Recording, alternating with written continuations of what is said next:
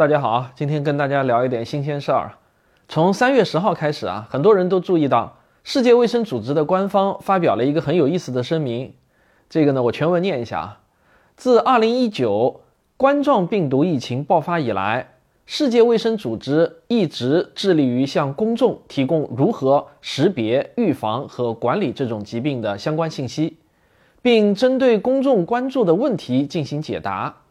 世卫组织网站用六种联合官方语言发布了这些内容，世卫组织各区域和国家办事处也将这些内容翻译成各地语言进行推广。随着疫情相关科学证据在持续更新，公众也在不断提出新的问题。世卫组织定期在各平台，包括社交媒体和世卫组织官网的常见问题专栏更新相应的指南。在常见问题页面上，我们为公众列举了一些应当和不应当做的事情。在我不该做哪些事情这个问题下，早前的版本提出，人们不应当使用传统草本药物。删除这一内容的决定是在三月四日世卫组织总部新闻与风险传播小组的编辑会上做出的。此举的原因是，之前的语言过于宽泛。没有考虑到很多人都会使用传统草本药物来缓解2019冠状病毒引发的轻症。上述语言先后于3月6日从中文页面删除，7日从英文页面删除，8日从其余联合国官方语言的页面删除。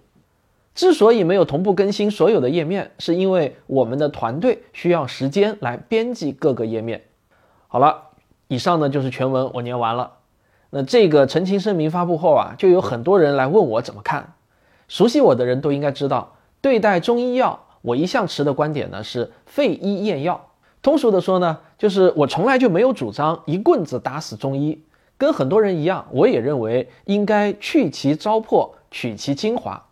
这些糟粕就是那些明显带有玄学性质的病因理论。同时，用现代医学的术语取代传统医学中那些含糊不明的术语，例如啊，把上火依据不同的症状改为炎症、溃疡、应激反应等，而取其精华，就是利用现代医学来重新检验传统中草药中的那些有效成分，然后利用现代工艺提纯，使之成为现代药，就像屠呦呦从黄花蒿中提取青蒿素那样。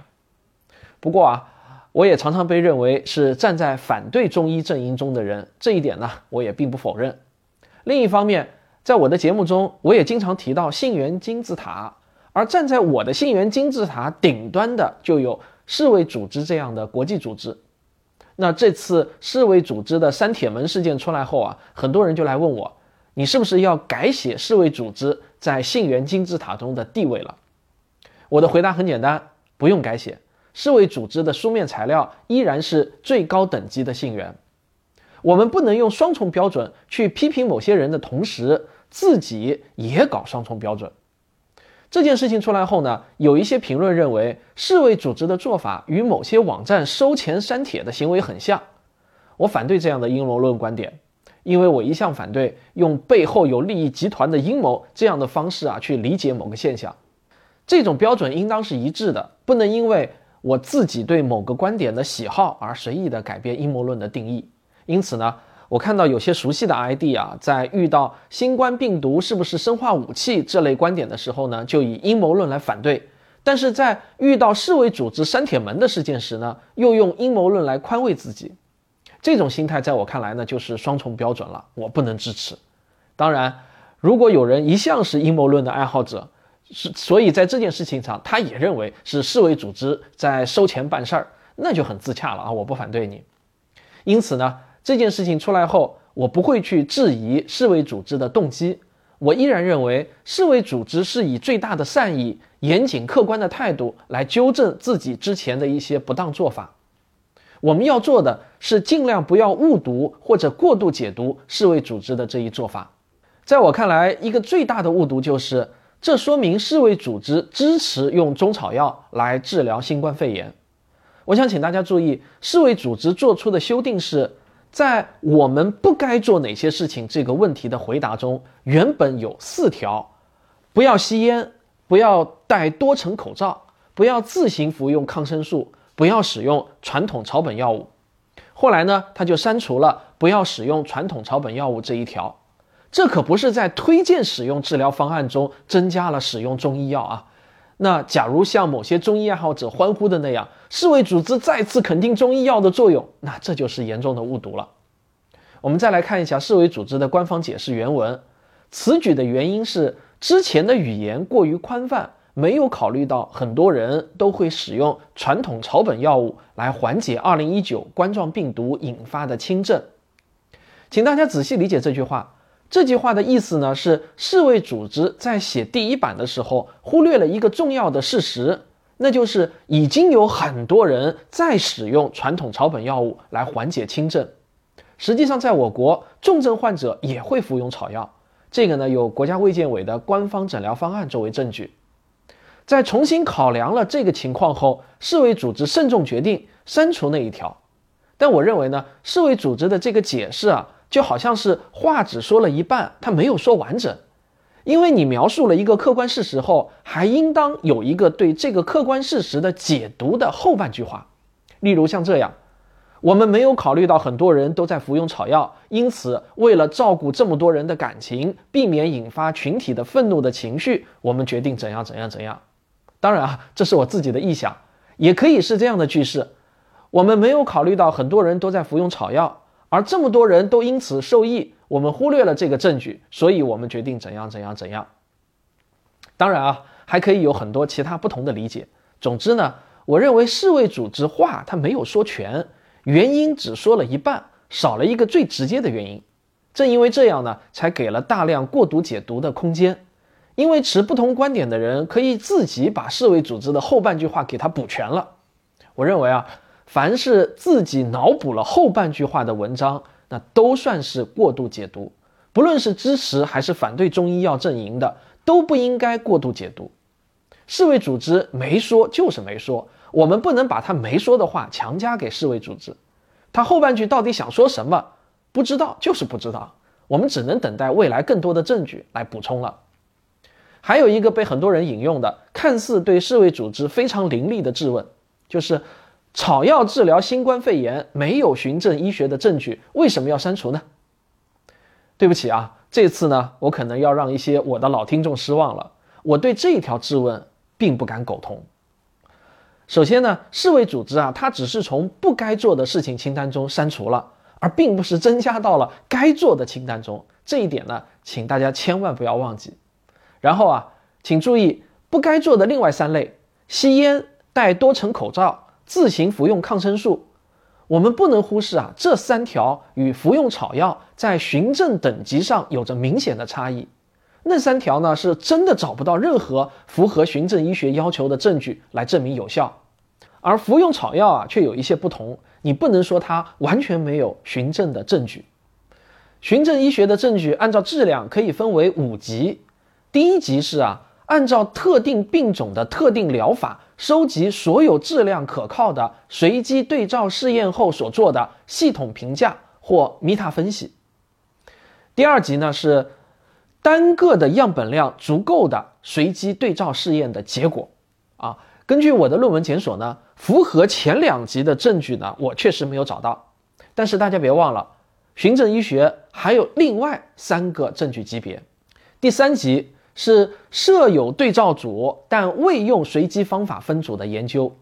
第四级是无对照的系列病例观察，其可靠性较上述两种降低。第五级是专家意见，在没有这些金标准的情况下，可依次使用其他级别的证据作为参考依据，但应明确其可靠性依次降低。当以后出现更高级别的证据时，就应尽快使用。那在我国呢，中草药治疗新冠肺炎属于这三个级别的证据就很多了。你可以在中国知网上搜索到非常非常多的论文，完全可以用汗牛充栋来形容。我随便举两个例子啊，《世界中医药杂志》二月二十九日在线发表的《黄芩金银花药对治疗新型冠状病毒肺炎潜在作用机制的网络药理学研究。还有《中国现代中药杂志》三月九日在线发表的基于数据挖掘的新型冠状病毒肺炎用药规律研究。再比如专家意见方面，包括钟南山。但是，假如说这些中药真的显示了，啊，刚才所讲的，要么就是减少病毒进入细胞，啊，要么就显示了它能够减少它的炎症风暴。呃，在这样的情况下的话呢，我觉得是能够给中药的使用提供一些依据跟线索。童小林等众多国内的专家，目前呃，这个通呃协定通知方呢，在全市的范围内啊，大面积的在使用。那么目前用的情况呢，应该说是非常不错，大家反映的很好，都公开肯定过中医药对于缓解新冠肺炎症状方面的效果。虽然这些专家意见的证据质量在循证医学中是最低的，但你不能说他们就不是证据了，对吧？而在国家卫健委发布的新冠肺炎诊疗方案中，也有中药方案。以上这些证据啊，我只是想说明一点，那就是服用草药与抽烟、戴多重口罩、自行服用抗生素这三条确实有着很大的差别。在这种情况下，世卫组织的书面材料中，在不该做的事情中删除了草药这一条，我觉得呢是情有可原的。但是我们也应当注意到，在世卫组织的任何书面材料中都没有提到推荐或者肯定传统草本药物用于治疗新冠肺炎。那这也从一个侧面说明，世卫组织目前并没有认可中医药在治疗新冠肺炎方面的疗效。以上呢，我提到的那些证据，当然也都是证据，但是在世卫组织看来啊，这些证据呢，它还不够充分，因为缺乏最重要的一二级证据。最后，我还必须指出一点啊，世卫组织的这次删帖门事件，并没有违背世卫组织对传统医学的一贯态度。我们来看与此相关的最重要的一份书面材料，也就是世卫组织二零一四年发布的。世卫组织传统医学战略二零一四杠二零二三，那在这份长达七十八页的官方书面文件中，世卫组织系统地阐述了他对包括中医在内的世界各国传统医学的态度。大家有兴趣的话呢，可以自己下载全文阅读。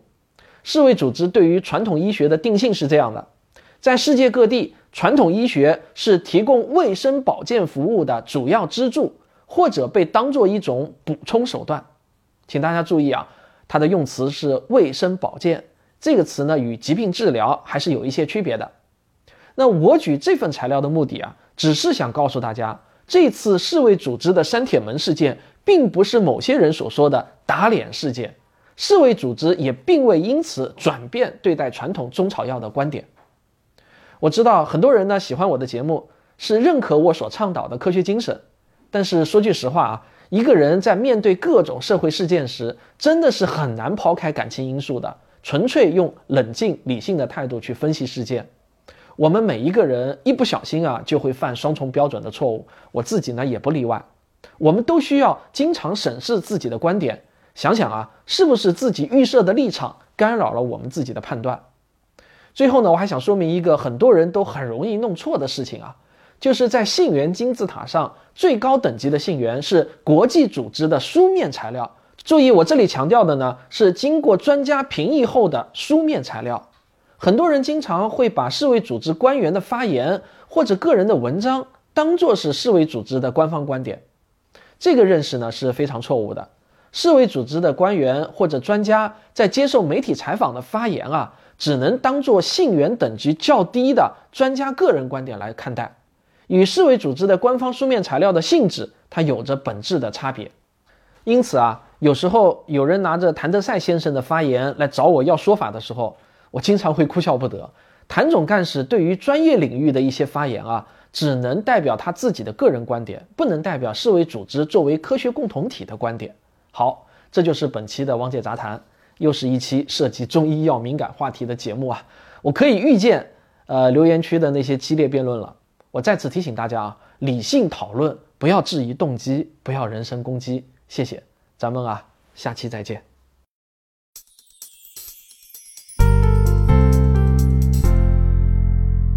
科学声音的观众微信群已经建立好了，只要加我的个人微信号“科学有故事一”，我就会加你入群，大家一起来聊聊科学。